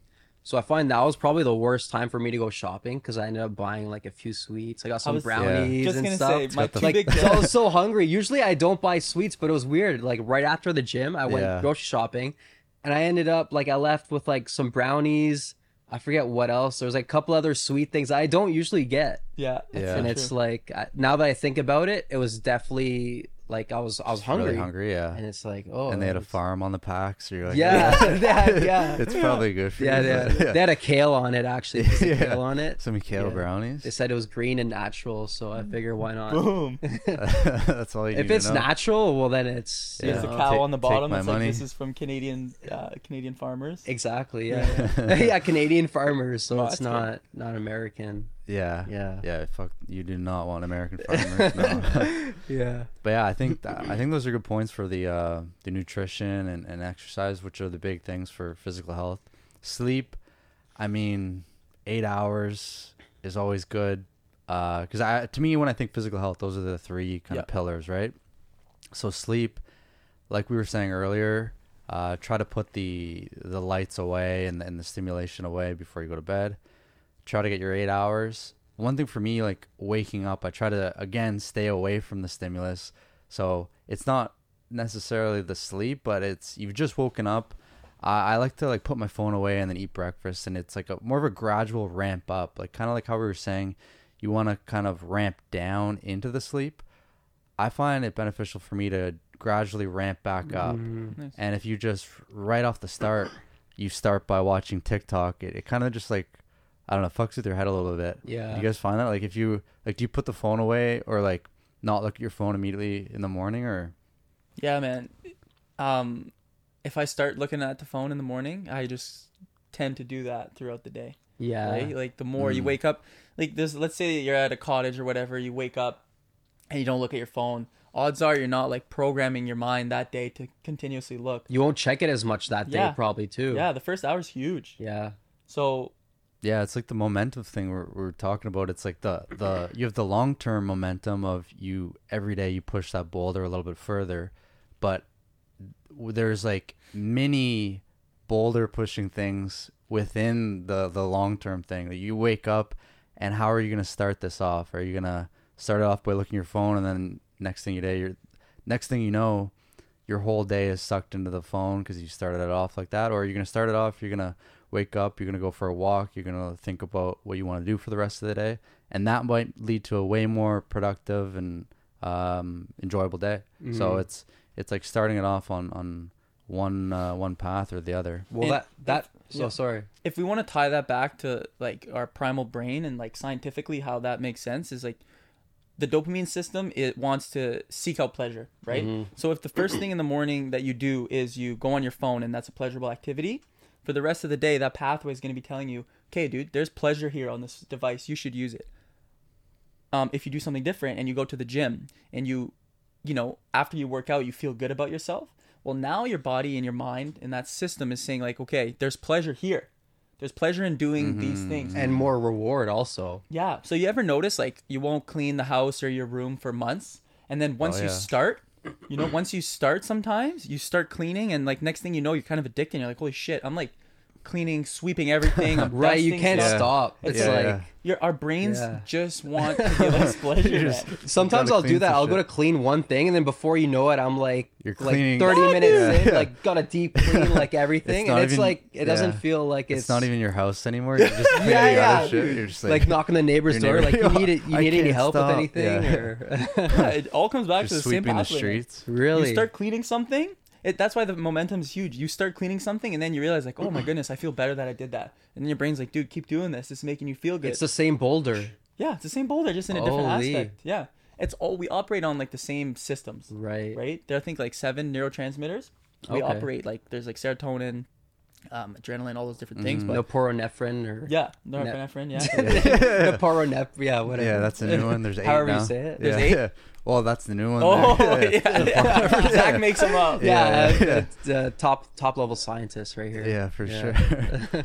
but that definitely is a big thing where I feel like people just aren't as motivated to pursue other things and maybe not as motivated to dive into their deep motivations because their motivation system's drained because they're getting their pleasures instantly on their phone and then Mhm. next thing you know you like I remember hearing um Andrew Huberman talk about how this is a rare time where we don't have to work for our pleasures. Like hundreds of years ago you would always there'd always be effort before the pleasure To be typically. entertained also. to be entertained to work to do any sort of like if you wanted some sugary food you have to go find it Yeah. if you want anything there's always effort that comes before the pleasure but nowadays it's just pleasure snap your finger you like order uber eats whatever it is and now people they don't have as much of a reason to put in the effort because it- you just get the pleasure Mhm. easily if if like the the reward and the pleasure is what we're seeking it just become too easy that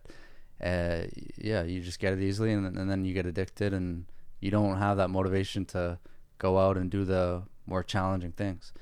Um but yeah i mean we uh i want to i want to get into the the mental and spiritual health like the practical tips. I think that's pretty good for for for uh physical health like a lot of what we talked about the nutrition the exercise the sleep. Um now if people are are wanting some uh more practical tips for for mental health what do you guys think? Like i know justin you're a pretty big advocate of of journaling like what do you find you get out of journaling what, what are some benefits that uh y- you can find in that Journaling I would use as like as much of a spiritual thing than uh, like a mental health thing, but journaling is where you have those conversations with yourself. To me, journaling is like where I Mm. learn about myself, what I want, so that I'm more aligned with my purpose. Right That's like to me, that's what journaling is in a nutshell, and Yeah. it can help you sleep better if you like. People journal for different reasons. So like some people just like stream of consciousness journal, which is just like before bed if your brain's all over the place, just start writing stuff down. And for some people, getting it out of their heads on paper allows them to relax and sleep. mm-hmm. Um, I'm more of like a, I just the way I journal, I just ask myself a question and I answer it. Mm. So like, if I'm not feeling too happy, I'll say, "What makes me happy? What? Why am I feeling unhappy?"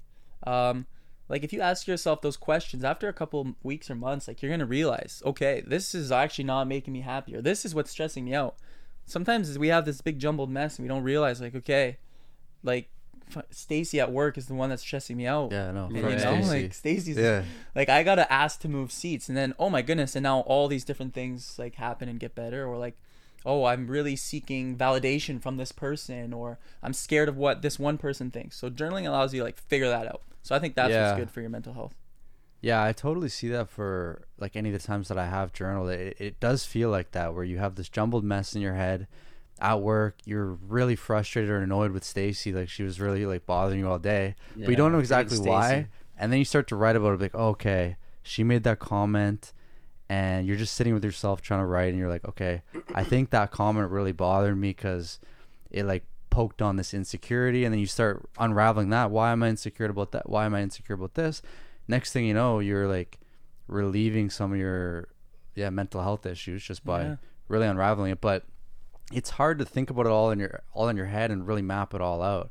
I've i've heard that the way we think we do ourselves favors a lot of time by jumping over certain words and so when you write things out you can't skip words if you want it to be a coherent sentence Mhm. um, so in my mind, I might just be thinking Stacy annoying. Da, da, da. Like you're not Right. It really, makes sense in your head. Like it feels like it makes sense in your head, but they're not fully formulated sentences.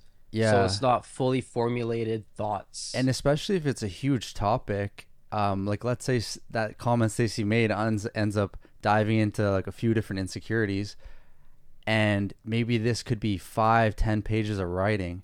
That's a difficult task to process all that in your head without putting it in order and, and structuring it all. But yeah, you, you end up kind of figuring it out. And uh, yeah, I, I've also heard from some um, psychologists, like I know Jordan Peterson has said that um, it's if you, it's basically like a supplement to therapy. It's like your own personal therapy is, is, is journaling Mm. because I think that's what happens a lot of the time in therapy is that they'll ask a question and you have to think about it and they're like basically like pulling on certain things and um, when you, you can do that on your own in, in a lot of ways like you Right. just you write something and then like maybe you circle something and be like why is that the case and then next thing you know you, you're Right. slowly like unmapping the way you you think Mhm. and figuring out yourself so it's almost Yeah, like a third person view of like a roadmap within your mind. So like you're saying that's what the therapists are doing or the psychotherapists mhm. asking those questions to figure out okay what's really happening. But when you're journaling and you're asking yourselves the question yourself the question, it's almost like you're like you're getting a glimpse into like the roadmap within your mind. So it's like if you really want to understand why you feel a certain way or like these sorts of things. And like for me, like I've actually started journaling also like um not super long ago, but I found like it's made a bit of a difference, but I also find it cool like having that roadmap. So I'm able to go back in time and to to see like the changes being made Mhm. like throughout like yeah the months or yeah whatever. that part's really it's like really you have interesting. you have a history a little nice, bit yeah. yeah so it's not like uh, you just have that one day it's like you have a history and you're able to see growth or Yeah. like whatever like That's, That's how uh, Matthew McConaughey wrote a lot of that Green Green Lights lights, book. I know. He, He, calls it diaries. what's Yeah. it called Green lights. green lights Yeah, it's great. he, okay he apparently been journaling from a really young age. I forget what it was, like I don't know, like ten years old or Yeah, something. really And to write this book, he pulled out all his old papers, and he had so so so many. And yeah, I think that that just helps you understand who you used to be, where you're at now, and can be motivating because let's say you reflect back on what you wrote two years ago, and maybe you're writing about how you were struggling with something, and now you've kind of overcome it. It just proves to yourself, oh wow, look, I can actually make Yeah. progress because sometimes it's difficult to to believe that you can make progress, but if you keep track of it, it's it's easier to have concrete evidence. Mhm. Well, look at that, I I actually did improve from that. So, um, yeah, journaling I, th- I think is is huge. Um, so, like when some people, let's say someone's still unsure about journaling, they're like, I don't know, it doesn't seem like it's gonna help me out too much. I have a question. What is 725 divided by five? Zach, you're the math guy Mm. here. yeah. 48 So it's, pre- it's pretty hard. not even close It's pretty hard to do in your head, right? yeah Life Well, is yeah. way more complicated than that one math problem, right? Mm, So we're trying to solve life in our heads. Yeah. What if I gave you a pencil and a paper and I said, "Can you solve this? 745 divided by 5." right it only Right. take me Wow. like two or three minutes now But you could solve it, yeah. yeah Yeah. Even might take me a couple Right, hours, yeah. but- yeah That's a but I'd really be good able to solve analogy. it, right? Yeah. So it's like right we think we we get a little too confident thinking like we can solve the complex issues of life in our head. It's like whoa, whoa, whoa, man! Like we can't even do five Yeah. times fifteen in, uh, our heads. We need a pencil and a paper. So it's the same thing with Yeah, goal that's setting really i find comparison. like if i'll set some I, like i used to set goals in my mind like oh like oh i want to do this like this or this or this Yeah. but like when you set goals in your mind i find like you're not even really setting goals like unless you write them down it's like writing down your goals helps so much more for actually going after and achieving goals because when you like you set out even if you think it's an actual goal set in your mind it's almost like it's just a thought dude. Yeah, like it's literally just a thought even like you feel like okay yeah i'm gonna do this like within a month i'm gonna have this done but you only think in your head i don't think you have the the same amount of likelihood to actually accomplish that that if you had written it down You're on you're- something, man. It's it's been scientifically proven. Um, putting it from in your head, where it's kind of still imaginary, onto a piece of paper, puts it in the real world. It makes it real. So it's like a, concrete it's a real thing. Like- now your goal is on a piece of paper, so it's a it's into the real world. Um, they actually did a study with uh, Harvard students. Um, there's mindset mentor. He always like uh, talks about this study, but I think it was Harvard in like 2010. Don't quote me on this, but they tracked Harvard students that wrote down their goals and journaled, and those that didn't. The ones that did, so were 90% more successful than all the people that didn't. So by just tracking your goals and setting goals, odds are you're going to be more successful. 90% Yeah. And dude, it makes so much sense because what we talked about is we get distracted. If every day you're writing your goals, you're every day you're getting closer to them because they're always in your mind. If Mm-hmm. you forget about your goals for a couple years maybe, you're just in life, you're in a job and you're always Yeah. busy, you kind of get distracted. it's in the back of your mind Yeah. yeah So, It's like even if you set out a goal and then you watch like a three hour Netflix movie, are you still thinking about your goal after, or are you still like, you're probably not as aware of it? It's yeah, like- it just like in, it uh, ingrains a little bit more in your mind because you, you've thought about it. yeah, There's another level if you've written it down. Maybe another level is you've said it to somebody else, and now you just you you smoke spoken it, you've written it, you Right. thought about it.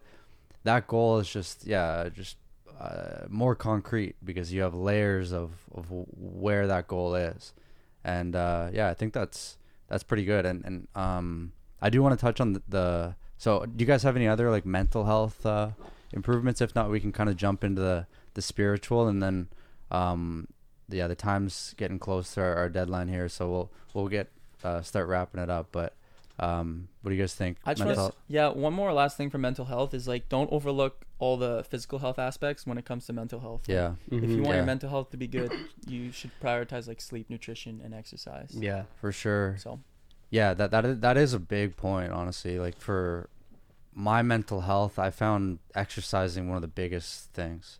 You always feel mentally way better after you exercise. So maybe yeah, you're making gains, like you're you're building muscle, and that's what uh, you you first set out to do when you wanted to exercise.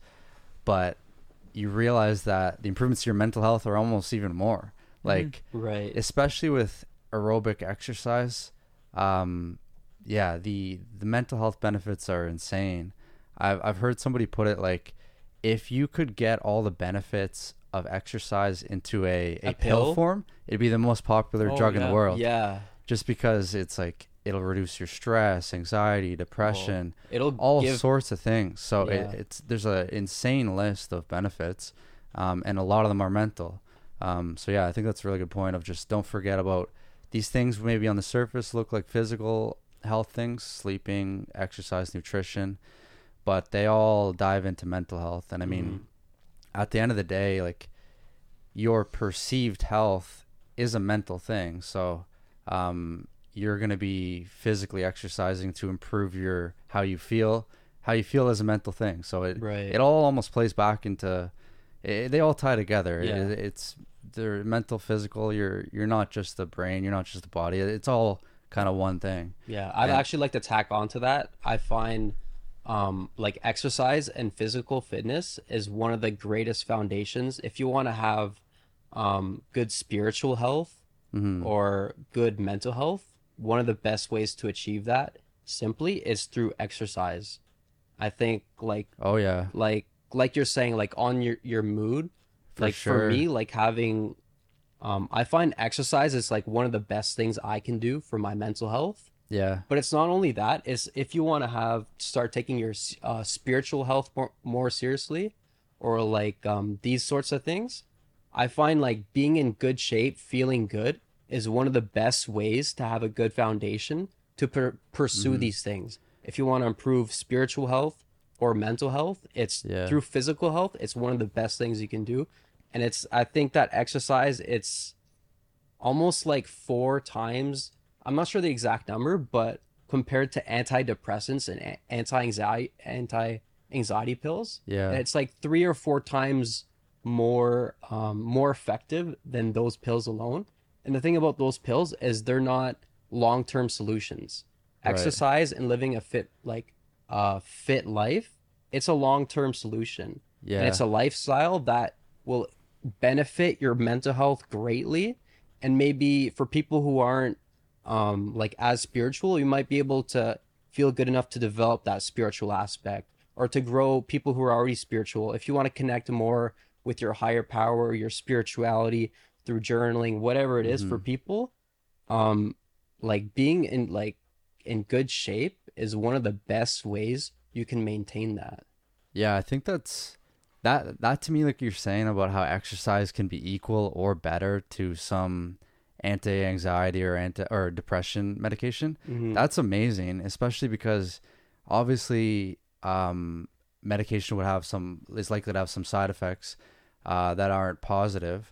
But if you look at exercise and you look at it as an equivalent thing, Mm-hmm. um what are the side effects the side effects might be all positive right Mhm. so it's like you're, you're you're solving one thing and instead of having negative side effects you have purely positive but i do want to say too like obviously uh we're not doctors so there'll be cases where it's not going to be it's not a purely equal comparison of oh you can hop Right. off your medication and just exercise Yeah. Yeah, but it's for- like for sure. But I, I have heard those studies though, where where in a lot of cases it is equal or Mhm. better. Um, so it's a natural remedy that uh, has so many other side effects that are positive. And then you also mentioned, sir, I just wanted to Yeah. you you were talking about the um the spiritual benefits that come out of exercise, and that made me think about how when I'm really pushing myself during exercise, it does feel like a spiritual development in a way. Like I'm thinking about recently earlier this year, I did a, a half marathon, and that's was such a grind for me. Especially I was like two hours in, my calves are cramping up, and it's just like you got to dig through this, and it felt like one of those spiritual things where you have to like let go of your ego or like you almost like detach a little bit of from oh my I I feel like I want to stop. Mhm. I don't know. It's hard to explain exactly, but I, I that made me think of like when you're really pushing yourself in exercise, it does It's kind of feel like like, a that- spiritual thing. that level of resilience that you have to have it's almost like you need to go outside yourself to get that energy or that last push to be able to do that hmm and that could be different for everyone but i think that has to do with like re- resilience and for you you're saying it's almost like a spiritual out of body like it's that much of a challenge it's like you like your body's telling you you can't do it you got to quit It's But you're able to testing you at your overcome that? core, kind of. It's like yeah yeah, it's like, how far pri- can it's you like go? primal almost like Mhm. um it challenges your soul a little bit you're saying yeah, you for find- sure. Yeah, and yeah, sir. Just what were you what were you gonna say there? Oh, I was just gonna say. So, uh, how you're saying uh, exercise has all positive effect, like the side effects are positive. Something that's super interesting and very promising is uh, sauna use. So, Oh. sauna use mimics exercise in a lot of ways because what exercise does essentially is like um, it circulates your blood, right? Your heart rate goes up, blood circulates better. There's other things, but um, they did a study on people that use the sauna for 15 minutes a day, five days a week, older people, and they saw a 66 and a 67% reduction in dementia and Damn. Alzheimer's Damn, that's huge. just from the sauna. So exercise has those same benefits, right? We- Yeah. we Right. know that. But Mhm. just from a sauna, which mimics a lot of the benefits of Ac- exercise, activates the heat proteins heat that- shock proteins, yeah. right, Right. So like, there's you can't really get that in a pill form. You can't get Mm-mm. 66% reduction in dementia. Right. Yeah, that's Like- amazing. physical adversity you can't put that in a pill like Yeah. environment like cold harsh cold environments harsh heat Yeah. super hard things to do it's like Um, you're never gonna get th- those in pill forms Have you guys heard of hormesis? Do you know no the concept No. hormesis? No. So when it comes to building resiliency or like um, living longer, uh, I heard about hormesis through Do- Dr. David Sinclair. Essentially, what doesn't kill you makes you stronger. Mhm. So if you do something hard, you're gonna get stronger. Hormesis applies to anything in life. Plants are one of the healthiest things we can eat, right? Mhm. Right? Plants are healthy for you, vegetables and everything. Right, But plants yeah. do not want to be eaten by us. So when we eat plants, they actually have compounds in them Mm, that yeah. are like not that good. Okay, there's a bunch of vitamins, but they're It's kind of trying to fight back or something. Yeah. right? Right. yeah. So they're so good for us because it makes our it puts our body in a state of hormesis where it has to battle it, so it gets Right. stronger. Oh. This is why excuse me, this is why fasting is super important to live longer because you're adding a stress on your body. Mm-hmm. What is exercise? It's that extra stress sauna. So hormesis is the foundation of like making your body stronger. Your body, your mind, your spiritual health. Like Right. yeah, going through things that are difficult.